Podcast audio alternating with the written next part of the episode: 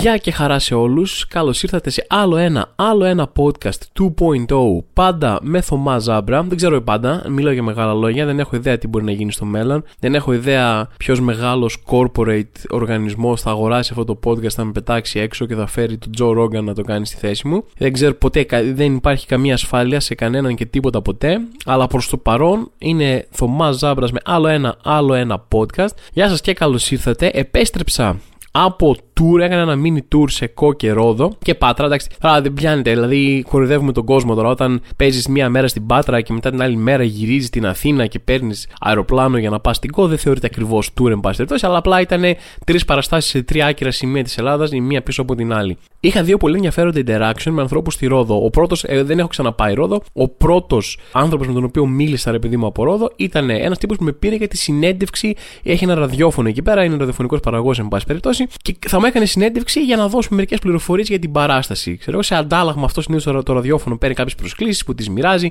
ή ότι οι προσκλήσεις και για τους ίδιους να έρθουν κτλ. Με παίρνει τηλέφωνο αυτός να κανονίσουμε τη συνέντευξη και μου λέει, να την κάνουμε σήμερα, και του λέω, έχω παράσταση σήμερα κανονικά. Τέλος πάντων, OK, λέω, ας την κάνουμε, αφού σε βολεύει, ρε παιδί μου, σήμερα, ας την κάνουμε σήμερα. Και μετά μίλησε με το γραφείο που κάνει την παραγωγή στην παράστασή μου και του είπαν αυτοί, ξέρεις τι, καλύτερα όχι σήμερα, έχει παράσταση, δεν είχαμε προλάβει να συνεννοηθούμε μεταξύ μας. Και με παίρνει ο τύπος μέσα στα νεύρα, έχουμε μιλήσει μία φορά, δεν τον ξέρω, δεν με ξέρει, με παίρνει μέσα στα νεύρα και με κατσαδιάζει, λες και είναι ο δάσκαλός μου στο δημοτικό, και είναι σε φάση, και μου είπες, θα κάνουμε τη συνέντευξη σήμερα, και εγώ είπα στην καλεσμένη που είχα να φύγει 10 λεπτά νωρίτερα, και λέω, πω, λέω, εντάξει, άμα είναι, μιλάμε για τώρα για 10 λεπτά νωρίτερα, και λέω, καταλαβαίνω την αγανάκτησή σου, άστος, το κάνουμε σήμερα, δεν ξέρω τι τους είπανε, θα το κάνουμε σήμερα, θα γίνει κανονικά, ρε παιδί μου, και συνεχίζει να μου φωνάζει και του κλείνω. Okay. Του έκανα τη χάρη, έτσι, να μην διώξουμε την καλεσμένη νωρίτερα, ρε παιδί μου, χωρίς λόγο, του έκανα τη χάρη να κάνω τη συνέντευξη, αλλά εκνευρίστηκα και το έκλεισα. Και ο τύπος προφανώς, ρε παιδί μου, ήταν σε φάση, έτσι σε Θωμά, άισε το διάολο, με βγάζει για τη συνέντευξη, με παίρνει τηλέφωνο μετά μέσα στα νεύρα, μέσα δηλαδή ήταν σαν ζευγάρι που έχει μαλώσει και υπάρχει αυτή η ψύχρα, ρε παιδί μου. Διόμως με κρατάει κυριολεκτικά 15 δευτερόλεπτα σύνολο στη συνέντευξη, με λέει Ζαβρά, δεν θυμάται πότε είναι η παράσταση, σε ποιο μέρος και τι ώρα, δεν δίνει καμία πληροφορία που μπορεί να βοηθήσει κάποιον να έρθει στην παράσταση. Δηλαδή, μετά από αυτή την ενημέρωση, μπερδεύτηκε ακόμα περισσότερο κόσμο για να έρθεις στην παράσταση. Με κράτησε κυριολεκτικά 15 δευτερόλεπτα, με έκανε μία μισή ερώτηση. Ήμουνα γύρω στο 1,5 σε πραγματικό χρόνο, όχι 15 δευτερόλεπτα, αλλά 1,5 λεπτό. Το 1 λεπτό από αυτό μου έλεγε πόσο όμορφη είναι η Ρόδος και πού να πάω βόλτα τώρα που θα έρθω. Και μετά ήταν διαδοχικά. Με είπε Ζαβρά, λέει, δεν θυμάμαι που είναι η παράσταση. Τέλος πάντων, χέστο, ό,τι μέρα είναι, ό,τι ώρα είναι, ό,τι βρέξει, κατεβάσει. Όποιος καταφέρει να βρει αυτές τις πληροφορίες κάπου στο ίντερνετ, ας έρθει. Και κλείσαμε. Και ήταν η πρώτη μου συνάντηση με έναν άνθρωπο από τη Ρόδο, ρε παιδί μου. Όχι ιδιαίτερα επιτυχημένη. Και δεν λέω ότι έχουν κάτι άνθρωποι στη Ρόδο απαραίτητα, αλλά η δεύτερη μου συνάντηση με άνθρωπο από τη Ρόδο ήταν η εξής. Πετούσα 8 η ώρα το πρωί για Ρόδο, αλλά τελικά έχασα την πτήση μου και πήγαμε το μεσημεριανό. Ευτυχώς είχε και μια δεύτερη πτήση μεσημέρι και έφυγα μεσημέρι. Φτάνω λοιπόν στο ξενοδοχείο, στο οποίο είχα πει ότι θα πάω το πρωί, αλλά τελικά πήγα το μεσημέρι λόγω της χαμένης πτήσης. Μπαίνω μέσα, λέω, γεια σας, καλησπέρα, Θωμάς Ζάμπρας, η κράτηση για το ξενοδοχείο, και μου λέει, α, εγώ όμως σε περίμενα από το πρωί. Μέσα στα νεύρα. Και λέω, ναι, λέω, συγγνώμη, μου λέω, που με περίμενες από το πρωί, αλλά κουτί τρίπλα έπαιξε εκεί πέρα. Δεν ήρθα το πρωί, ήρθα τώρα. Μου λέει, ναι, μου λέει, αλλά εγώ σε περίμενα από το πρωί, ξέρω εγώ, και ετοίμασα και το δωμάτιο από το πρωί και τέτοια. Ρε μου, αλλά αυτή ήταν σε φάση, α, εγώ σε περίμενα όμως από το πρωί και έχω ετοιμάσει και το δωμάτιο από το πρωί. Πρέπει να με έχεις ειδοποιήσει ότι θα έρθεις αργότερα. Δεν σε ειδοποιήσω γιατί υπάρχει κάποιος τρόπος να νοικιάσω το δωμάτιο από τις 3 και μετά, ξέρω εγώ, δεν είναι νοικιασμένο το δωμάτιο όλη την ημέρα και δεν παίζει και τόσο ρόλο. Και τι θα πει, σε περίμενα από το πρωί, δηλαδή τι είχες κάνει, δεν ήσουν εδώ στη ρεσεψιόν και έκανες τις δουλειές σου κανονικά, δεν συνέχισες τη ζωή σου, δηλαδή κάποια στιγμή διέκοψες κάτι για να βγεις έξω και να μου στρώσεις κάποιο είδους κόκκινο χαλί για να έρθω. Τι ακριβώς σημαίνει σε πρακτικό επίπεδο το σε περίμενα από το πρωί, βγήκες εκτός δρόμου της καθημερινότητάς σου και της δουλειάς σου για να κάνεις κάτι για μένα επειδή θα ερχόμουν στις 10, αυτό θέλω να μου εξηγήσεις. Δεν τα είπα προφανώς όλα αυτά, ρε παιδί μου, είπα κάποια από αυτά, ξέρω, να κρατήσω μια ευγένεια, αλλά εκεί που το έχασα είναι που μου κάνει στο τέλος, ναι, τέλος πάντων, άντεξε, εγώ. Εκεί παίρνω μια παύση, επειδή μου δεν θέλω, νομίζω ότι έχω μιλήσει πολύ συχνά για αυτό το φαινόμενο, ότι δεν θέλω να γίνω μαγνητής. Δεν είμαι από τους τύπους που θα κάτσουν να διεκδικήσουν με τσαμπουκά κάθε τι από κάποιον υπάλληλο. Καταλαβαίνω ότι κάνουν τη δουλειά τους, καταλαβαίνω πολλά πράγματα. Δεν είμαι ο τύπος που η πρώτη του επιλογή σε τέτοιου είδους διάδραση είναι, ωραία, πάμε ξύλο Bruce Lee κατευθείαν, μπαίνω μέσα στη σχολή με τους ταράτε black belts και πλακώνω 10 άτομα. Όχι, αλλά κάτι σε αυτό το τέλος πάντων με έκανε τέτοιο. Οπότε της λέω αυτό. Τέλος πάντων τι. Πώς τελειώνει αυτή η πρόταση. Δηλαδή, τι ήταν αυτό που το τελείωσες, ρε παιδί μου, για να μου κάνεις τη χάρη να μείνω εδώ πέρα στο κολοξενοδοχείο. Αυτό είναι η αντίληψή σου, ξέρω εγώ, ότι άντε καλά, άντε μείνε, ξέρω εγώ. Φάση, σε πληρώνω για το δωμάτιο. Μου λέει, κοίτα. Και επιστρατεύει το τελευταίο της δυνατό επιχείρημα. Μου λέει, κοίτα, μου λέει, κανονικά το check είναι μέχρι τις 3. Και εγώ ήταν 3 και 4 η ώρα που έφτασα. Και λέω, ωραία. Άρα μου λες ότι έχασα το check-in να πάω σε ένα άλλο ξενοδοχείο. Θες να φύγω να πάω σε ένα άλλο ξενοδοχείο, γιατί εγώ έχω αρχίσει να το θέλω αυτό. Σιγά-σιγά. Ξέρω εγώ, άμα μου πεις ότι δεν γίνεται πια να μπω στο δωμάτιο, γιατί σε πρόδωσα, σου είχα τάξει να έρθω 10 η ώρα το πρωί και τελικά δεν ήρθα και νιώθεις προδομένη. Και αν έχει χαθεί και το επίσημο check-in του δωματίου, πες του μου, ρε παιδί μου τώρα και ειλικρινά σου λέω, δεν με ξαναβλέπεις ποτέ, έφυγα, γεια σου. Και κάπου εκεί που άρχισε να νιώθει ότι λες να χάσουμε, ξέρω εγώ, τον πελάτη εδώ πέρα, ήταν σε φάση, όχι, δεν υπάρχει κανένα πρόβλημα, ξέρω εγώ. Δεν ακούγεται σαν να μην υπάρχει πρόβλημα, ακούγεται ακριβώς, μέχρι τώρα ακούγονταν ακριβώς το αντίθετο. Αλλά τέλος πάντων, αυτά ήταν τα δύο πρώτα μου interaction, οι δύο πρώτες μου διαδράσεις με κόσμο στη Ρόδο. Αρνητική πρώτη εμπειρία, αλλά παρόλα αυτά ήταν μια χαρά. Η παράσταση πήγε πάρα πολύ ωραία, ο κόσμος ήταν καταπληκτικός, πέρασε πάρα πολύ ωραία και πάρα πολύ όμορφη Ρόδος. Θα ξαναπάει δηλαδή εκείνος ο ραδιοφωνικός παραγωγός που μου έλεγε πόσο όμορφη είναι, αντί να πει κάτι για την παράστασή μου, επειδή μου είχε δίκιο. Εν πάση περιπτώσει, πάρα πολύ ωραία, και θα μου πείτε τώρα μπράβο Θωμά, ευχαριστούμε πάρα πολύ για τη συμβουλή. Το 2023 ανακάλυψε ότι είναι ωραία η Ρόδος, φάση που έχει πάει η Ελλάδα. Παιδιά, sorry, τώρα πήγα εγώ έτσι. Χίλια συγγνώμη. Δεν είναι εκπληκτικό που στείνω κάτι διαλόγους με ένα φανταστικό κοινό που μου τη λέει και νευριάζω και του λέω και εγώ πίσω, ενώ δεν έχει πει κανένας τίποτα. Δηλαδή νιώθω ότι ακροβατήρε, επειδή μου στα όρια της ψυχικής υγείας όλο αυτό το πράγμα, αλλά εν πάση περιπτώσει. Παιδιά, δεν ξέρω αν το ξέρετε, γιατί σε γενικές γραμμές δεν προσπαθώ και να το κρύψω ιδιαίτερα, αλλά έχω μεγαλώσει και δεν είναι η ηλικία η βιολογική, είναι η ηλικία η ψυχολογική. Νιώθω ότι κάποιος ήρθε ύπουλα μέσα στο βράδυ την ώρα που κοιμόμουν, έκανε διάρρηξη στο σπίτι μου και μου πρόσθεσε ψυχολογικά χρόνια. Και ξύπνησα ένα πρωί εκεί που κοιμήθηκα 33, ξύπνησα 73. Άρχισα να νιώθω στο πετσί μου ότι έχασα ένα τρένο του να είμαι μαζί με τις εξελίξεις, μαζί με τα πράγματα. Νιώθω ότι χάθηκε αυτό. Θα θέλω να τα ομολογήσω εδώ πέρα μπροστά σε όλους. Δηλαδή δεν καταλαβαίνω το TikTok, δεν καταλαβαίνω τι κάνει ο κόσμος εκεί πέρα και δεν το καταλαβαίνω με έναν τρόπο ότι και άλλα πράγματα και άλλες μόδες ήρθαν και έφυγαν και δεν τις πολύ κατάλαβα ή δεν ήταν του στυλ μου ή με εκνεύριζαν, αλλά το TikTok, τη Gen Z δεν τα καταλαβαίνω με έναν τρόπο όπως δεν καταλάβαινε ο παππούς μου εμένα που άφηνα μαλλιά. Όπως με πετύχαινε κόσμο στο χωριό όταν είχα μαλλιά, γιατί ήμουν νέος και ήθελα να έχω μαλλιά και μου έλεγαν κάνεις ρεζίλ τον παππού σου, ο παππούς σου είναι λεβέντης και εσύ έχεις μακριά μαλλιά, ξέρω εγώ. Έτσι νιώθω ότι δεν καταλαβαίνω το TikTok, έτσι νιώθω. Και είχα μία κρυφή ελπίδα για τον εαυτό μου πάντα. Έλεγα ότι η γενιά του πατέρα μου είναι η τελευταία γενιά με αγγυλώσεις και με μηδενική κατανόηση για νέα πράγματα. Που όχι με μηδενική κατανόηση απλά, αλλά με διάθεση επίθεσης. Τύπου αυτό είναι διαφορετικό από τα δικά μου, αυτή είναι γκέι, αυτό είναι έτσι, αυτό είναι αλλιώς, ξέρω εγώ, δικαιώματα εδώ. Δεν μου αρέσει, όχι απλά δεν το καταλαβαίνω, αλλά δεν μου αρέσει και άμα μου δοθεί και ευκαιρία να κινηθώ εναντίον του λεκτικά ή σωματικά, ενεργητικά θα το κάνω, ξέρω εγώ. Με ενοχλεί στο πετσί μου. Πίστευα πάντα ότι εγώ αυτό δεν θα φτάσω να το ζήσω.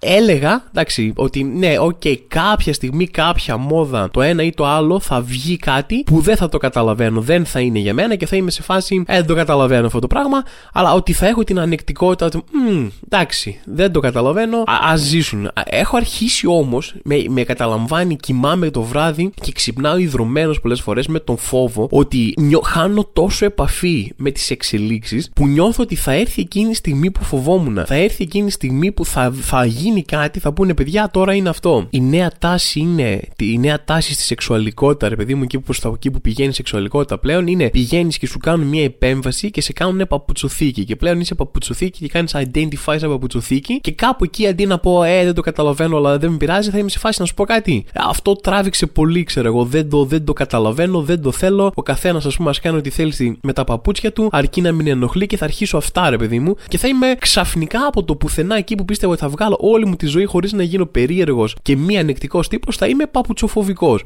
Ωραία, δεν θα μου αρέσουν οι άνθρωποι που κάνουν identify σαν παπουτσοθήκες. Και θα προσπαθώ πάλι να χρυσώσω το χάπι, γιατί θα έχω μερικά, ρε παιδί μου, φιλελεύθερα στοιχεία μέσα μου ακόμα και σαν παππούς, και θα βλέπω τα παιδιά μου ότι ντρέπονται για μένα και ότι με έχει ξεπεράσει η εποχή μου τελείως. Και θα λέω, όχι παιδιά, δεν έχω πρόβλημα με τις παπουτσοθήκες. Απλά αυτό ο καθένας, ρε παιδί μου, τα παπούτσια του να κάνει ό,τι θέλει. Και θα λέω τέτοια εξωτερικά, τα παιδιά μου πίσω από την πλάτη μου θα γελάνε με τους φίλους τους και τέτοια. Έχω αρχίσει να φοβάμαι ότι θα το βιώσω αυτό τελικά. Και όλα αυτά έχουν ξεκινήσει από το πόσο έχω χάσει επαφή με κάποια πράγματα, πόσο βλέπω μερικά trends και βλέπω μερικά τέτοια και λέω δεν τα καταλαβαίνω, είμαι παππούς, πόσο μεγάλος είμαι, γιατί δεν καταλαβαίνω, πού έγινε αυτό το κλικ, ποια ήταν εκείνη η ημερομηνία που ξαφνικά τη μία μέρα ήμουνα μέρος του κόσμου, μέρος των εξελίξεων και μέρος του Zeitgeist. Ήμουνα πολύ απασχολημένος να τη λέω σε boomers που δεν καταλάβαιναν πράγματα, χαχά, είχα γυρίσει την πλάτη μου και κορόδευα τους boomers, boomers δεν καταλαβαίνετε αυτό, δεν καταλαβαίνετε εκείνο, και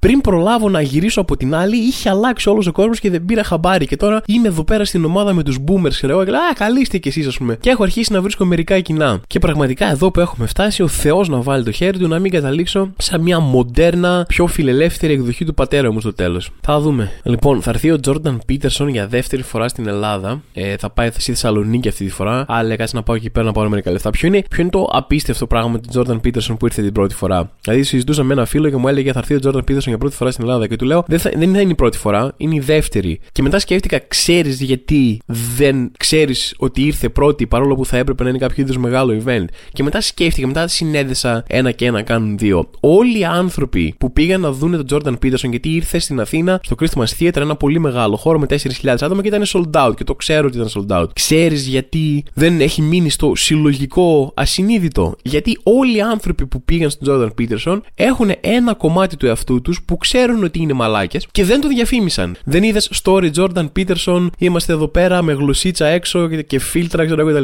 Δεν είδες story από κόμματα εισιτηρίου Jordan Peterson, γιατί δεν ήθελαν να το πούνε. Κανένας, δεν θυμάμαι να είδα πουθενά, ρε παιδί μου, οποιαδήποτε ανάρτηση, τέτοιο. 4.000 άτομα πήγαν με απόλυτη μυστικότητα. Αυτό δεν ήταν ομιλία Jordan Peterson, ήταν το κρυφό σχολείο Jordan Peterson. Και το ίδιο ακριβώς πράγμα γίνεται και τώρα. Ούτε καν είχα ακούσει ότι θα έρθει, θα είναι sold out προφανώς. Διπλό sold out θα κάνει, θα μας βάλει τα γελιά ο Jordan Peterson. Αλλά κανένας δεν θέλει να το πει, γιατί όλοι με τον Jordan Peterson έχουν ένα σαν προσωπικότητα. Οι θαυμαστές σου, αυτοί που θα έρθουν να πληρώσουν ένα ακριβό εισιτήριο για να σε δούνε, δεν θέλουν να το πολυπούν, δεν θέλουν να το πολυμάθει ο κόσμος. Κάτι λέει για σένα σαν προσωπικότητα. Και ειλικρινά, επειδή μου θα το πω κι εγώ, δεν καταλαβαίνω καθόλου μα καθόλου τη γοητεία του Jordan Peterson. Δεν βρίσκω ότι έχει αυτό το χάρισμα ή αυτή τη νοημοσύνη που χρειάζεται για να χτίσει αυτή την αυτοκρατορία, για να πείθεις δεκάδες χιλιάδες άτομα να πληρώνουν 300 ευρώ για να έρθουν να τους δώσεις συμβουλές και μετά να σε πληρώνουν κι άλλα έξτρα λεφτά μέσα το event για να τους κάνεις τέτα-τέτα, να τους πάρεις ένα τηλέφωνο, να τους πεις τι, να σου πει τι ο Jordan Peterson. Να σου πει δεν υπάρχουν transgender, αυτά είναι βλακίες. Θα λέει και ο πατέρας μου, αυτά τζάμπα. Άστο, μην πληρώνεις 300 ευρώ. Άμα θέλεις κάποιον να ακούσεις να κράζει transgender, πάρε, πες μου εμένα, δώσου μου 1 ευρώ, θα σου δώσω το τηλέφωνο του πατέρα μου, θα ξεσκάσει και αυτός, θα περάσει το όλοι καλά. Δεν χρειάζεται να πας να πληρώσεις 300 ευρώ τον Jordan Peterson.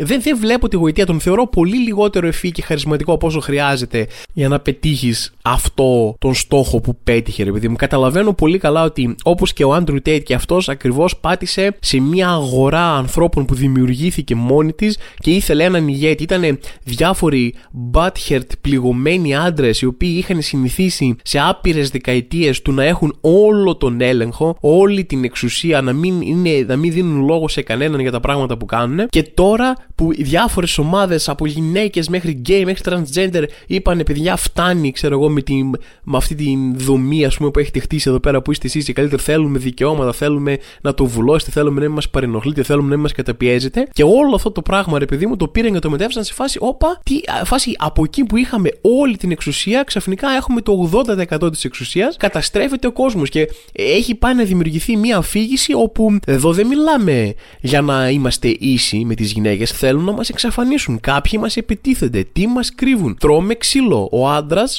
άντρας, ο σωστός, ο λευκός, ο straight, ρε παιδί μου, περνάει κρίση. Σε λίγο είμαστε ένα βήμα μακριά από το να γίνονται δημόσιες εκτελέσεις αντρών, ας πούμε, εδώ αριστερά και δεξιά. Και όλοι αυτοί οι άνθρωποι τρέχαν πανικόβλητα αριστερά και δεξιά γιατί έρχεται το τέλος του straight άντρα, ρε παιδί μου, και ήρθαν κάποιοι άνθρωποι σαν τον Andrew Tate να καλύψουν αυτό ότι πάμε να πάρουμε, παιδιά, το masculinity μας πίσω, πάμε να πάρουμε την αντρίλα μας πίσω, οι μπεάντρες, δεν μην αφήνει τις γυναίκες να σας κάνουν δουλεύουν έτσι. Κάντε τις καλύτερα, κοροϊδέψτε τις και πάρτε τους τα λεφτά για να δουλεύουν για εσάς, να είστε κάποιο είδους, ας πούμε, πιο μοντέρνος και πιο sleek νταβατζής, ας πούμε. Και ήταν όλοι, ναι, να το, αυτό θέλαμε, ήρθε ο αρχηγός μας επιτέλους, γιατί ήταν έτοιμοι να εξαφανιστούν οι άντρες. Δεν καταλαβαίνω το κενό που πάτησαν και οι δύο αυτοί οι άνθρωποι, αλλά ο Άντρου Τέιτ βλέπω το χάρισμα. Ναι, είναι ένα κάθαρμα, ξέρω εγώ, ρε παιδί μου, αλλά είναι ένα αγωιτευτικό κάθαρμα και έχει μια αξία για αυτό το πράγμα. Με τον Jordan Peterson ειλικρινά δεν καταλαβαίνω. Επίσης, σε αυτό το σημείο θέλω να μοιραστώ μια προσωπική ιστορία. Ένα, όχι ακριβώς προσωπική, είναι μια ιστορία όμως που συνέβη στο προσωπικό μου Facebook και είναι ένα δράμα που εξελίσσεται σε τρεις πράξεις. Κάποιες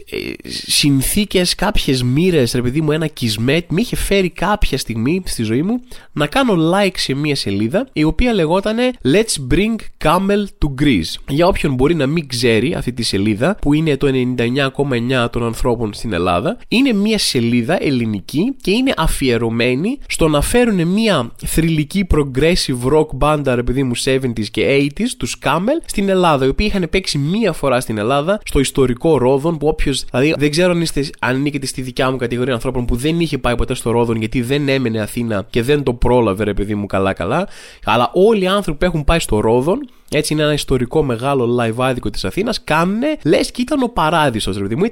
Μπορώ να το δω μπροστά μου. Ήτανε μια τρύπα στον τοίχο, έτσι, αλλά έχουν αυτή τη νοσταλγία. Πώς κάνεις εσύ, πώς νοσταλγείς ένα γλυκό που έτρωγες μικρός, ρε παιδί μου, ένα κρουασάν που υπήρχε μικρός, τύπου το τσιπικάο, ξέρω εγώ, και το έτρωγες μικρός και λες, πω, αυτό ήταν το καλύτερο κρουασάν, και να το τρως μεγάλος και λες, τι σκατά είναι αυτό. Είναι ακριβώς η ίδια ψευδαίσθηση νοσταλγίας, ρε παιδί μου, που όλοι οι πενιντάριδες, εγώ με το Ρόδον και το Ρόδον και μας έχουν φάει τα αυτιά, ας πούμε, είχαν παίξει εκεί Κάμελ μία φορά στην Ελλάδα και έχουν έρθει από τότε, δηλαδή 45 χρόνια, δεν ξέρω και εγώ πότε. Και κάποιος, ένας ωραίος μπουμεροροκάς εκεί πέρα, επειδή μου έφτιαξε αυτή τη σελίδα Let's Bring Camel to Greece, και λέτε εσείς τώρα τι θα ήταν αυτή η σελίδα, ήταν αφιερωμένη στο να κάνουν διάφορες προσπάθειες να φέρουν τους Κάμελ στην Ελλάδα? Όχι. Ήταν αφιερωμένοι στο να λένε «Α, ωραία, δεν θα ήταν γαμό τον αρχόντουσαν οι Κάμελ στην Ελλάδα?» και να απαντάνε άλλοι boomers από κάτω με κεφαλαία και τόνους «Ναι, θα ήταν πολύ ωραία, ήμουνα τότε στο Ρόδον το 95» κτλ. Ήταν φοβερό, γιατί φτιάξαν μια σελίδα να κινητοποιηθούν και καλά, ρε παιδί μου, για να φέρουν τους Κάμελ στην Ελλάδα, αλλά στην πραγματικότητα δεν είχαν σκοπό να κάνουν κάτι, απλά τους άρεσε να βρίσκονται 4-5 άτομα, ρε παιδί μου, παλιοί ροκάδες και να λένε «Τι ωραία θα ήταν να συμβεί αυτό». Τι είχα κάνει like, δεν ξέρω πώς είχα φτάσει, μπορεί απλά μου άρεσε όλη αυτή η ιστορία, ρε παιδί μου, και είχα κάνει like σε αυτή τη σελίδα, την οποία είχα να τη δω κυριολεκτικά 45 χρόνια από τότε που είχαν έρθει οι Camel στην Ελλάδα. Είχα ξεχάσει ότι την έχω κάνει like. Και τώρα πρόσφατα εμφανίστηκε πάλι στο feed μου αυτή η σελίδα, διότι τι έγινε, παιδιά, δεν θα το πιστέψετε, ανακοινώθηκε ότι θα έρθουν οι Camel στην Ελλάδα. Και χαμός, δηλαδή ο μοναδικός σκοπός που είχε αυτό το group, δηλαδή ήταν πολύ, πολύ μονόπλευρο group, ρε παιδί μου, ξαφνικά έγινε πραγματικότητα. Θέλω να πιστεύω ότι παρόλο που δεν κούνησαν ούτε ένα δάχτυλο να κάνουν κάτι να φέρουν τους Camel στην Ελλάδα, όλο αυτό το manifesting μέσω αυτής της σελίδας ήταν ο μοναδικός λόγος που έγινε αυτό δυνατό. Είδατε, άμα θέλεις κάτι πολύ, κάνεις ένα group στο Facebook, στο οποίο το απλά το λες, ρε παιδί μου, με πολύ passive τρόπο και απλά ελπίζεις να γίνει και γίνεται. Μπορεί να πάρει 25 χρόνια, αλλά θα γίνει. Και θα σας πω κάτι, πραγματικά χάρηκα. Πραγματικά, δηλαδή, είδα να πανηγυρίζουν εκεί, να λένε «Ναι, επιτέλους έχω την Camel στην Ελλάδα», ξέρω κτλ. Και χάρηκα. Χάρηκα, ήταν αυτοί οι 10 μπούμερο γεροροκάδες, ρε παιδί μου, γιατί αλήθεια χάρηκα. Ένιωσα ότι υπήρξε μια ιστορία λύτρωσης εδώ, παρόλο που ξαναλέω, δεν είχε γίνει καμία κίνηση από τους ίδιους να γίνει τίποτα. Ένιωσα ότι, OK, λυτρώσαμε. Φάση είχαμε μια ιστορία εδώ πέρα στα χτωπούτα, ξέρω εγώ, και φτάσαμε στο τέλος. Και εκεί, ρε παιδί μου, που ένα μικρό κομμάτι του εαυτού μου ήταν σε φάση νιώθω λίγο καλύτερα, γιατί ορίστε γίνεται κάτι καλό στον κόσμο, έκαναν το manifesting τους, φέραν τους Camel στην Ελλάδα, βλέπω σήμερα ποσταρισμένη στη σελίδα την ανακοίνωση των Camel ότι, παιδιά, sorry, άκυρο το tour για το 2023 που είχαμε ανακοινώσει, και μαζί και Ελλάδα προφανώς, γιατί πήγε, λέει, να παίξει μπάσο ο μπασίστας μας και τον έπιασε, λέει, η πλάτη του, και τώρα πρέπει να κάνει εγχείρηση.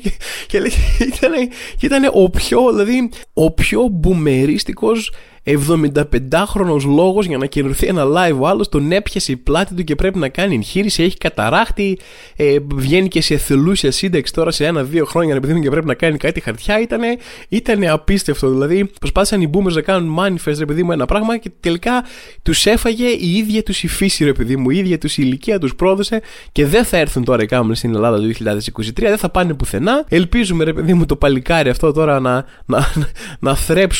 να θρέψει πλάτη του κάποια στιγμή για να μπορέσουμε να τους δούμε στην Ελλάδα, γιατί πραγματικά θα στεναχωρηθώ να μην γίνει ποτέ. Να έχει τρελό πρόβλημα στην πλάτη αυτός ή να τους προλάβει κάνα καρδιακό ή κάνα τέτοιο και να μην έρθουν ποτέ. Είναι πραγματικά κρίμα για αυτή την ιστορική σελίδα στο Facebook. Εν πάση περιπτώσει, παιδιά, φτάσαμε πάλι κάπου στο τέλος εδώ πέρα. Τι ήθελα να σας πω, έχω ένα μεγάλο πρόβλημα. Στο τέλος του podcast θα το μοιραστώ μαζί σας. Φεύγω να πάω να ασχοληθώ με αυτό, το οποίο είναι το εξής. Μου βγήκε ένα σηματάκι ενεργοποίηση των Windows στα Windows μου. Και τώρα με έχει πιάσει, έχω πέσει σε υπαρξιακή κρίση. Τι είχε γίνει, είχα αυθεντικά Windows ποτέ και απλά έλεξαν, λήγουν τα Windows σαν το γάλα? Ή μήπως δεν είχα ποτέ, είχα κάνει κάποιο είδους hack για να έχω ψεύτικα Windows? Δηλαδή δεν μπορώ να θυμηθώ πια, είναι άπειρα χρόνια. Δεν περίμενα ποτέ ότι θα χρειαστεί να ξανασχοληθώ με τα Windows μου, να ψάξω να βρω τι γίνεται και να τα ενεργοποιήσω. Και τώρα δεν μπορώ να τα ενεργοποιήσω, παιδιά. Και αυτό το πράγμα είναι ικανό να μου καταστρέψει τη μέρα. Βλέπω εκεί πέρα για αυτό το υδατογράφημα που λέει ενεργοποίησα τα Windows όλη την ημέρα. Και κάθε φορά που το βλέπω νιώθω αποτυχημένο.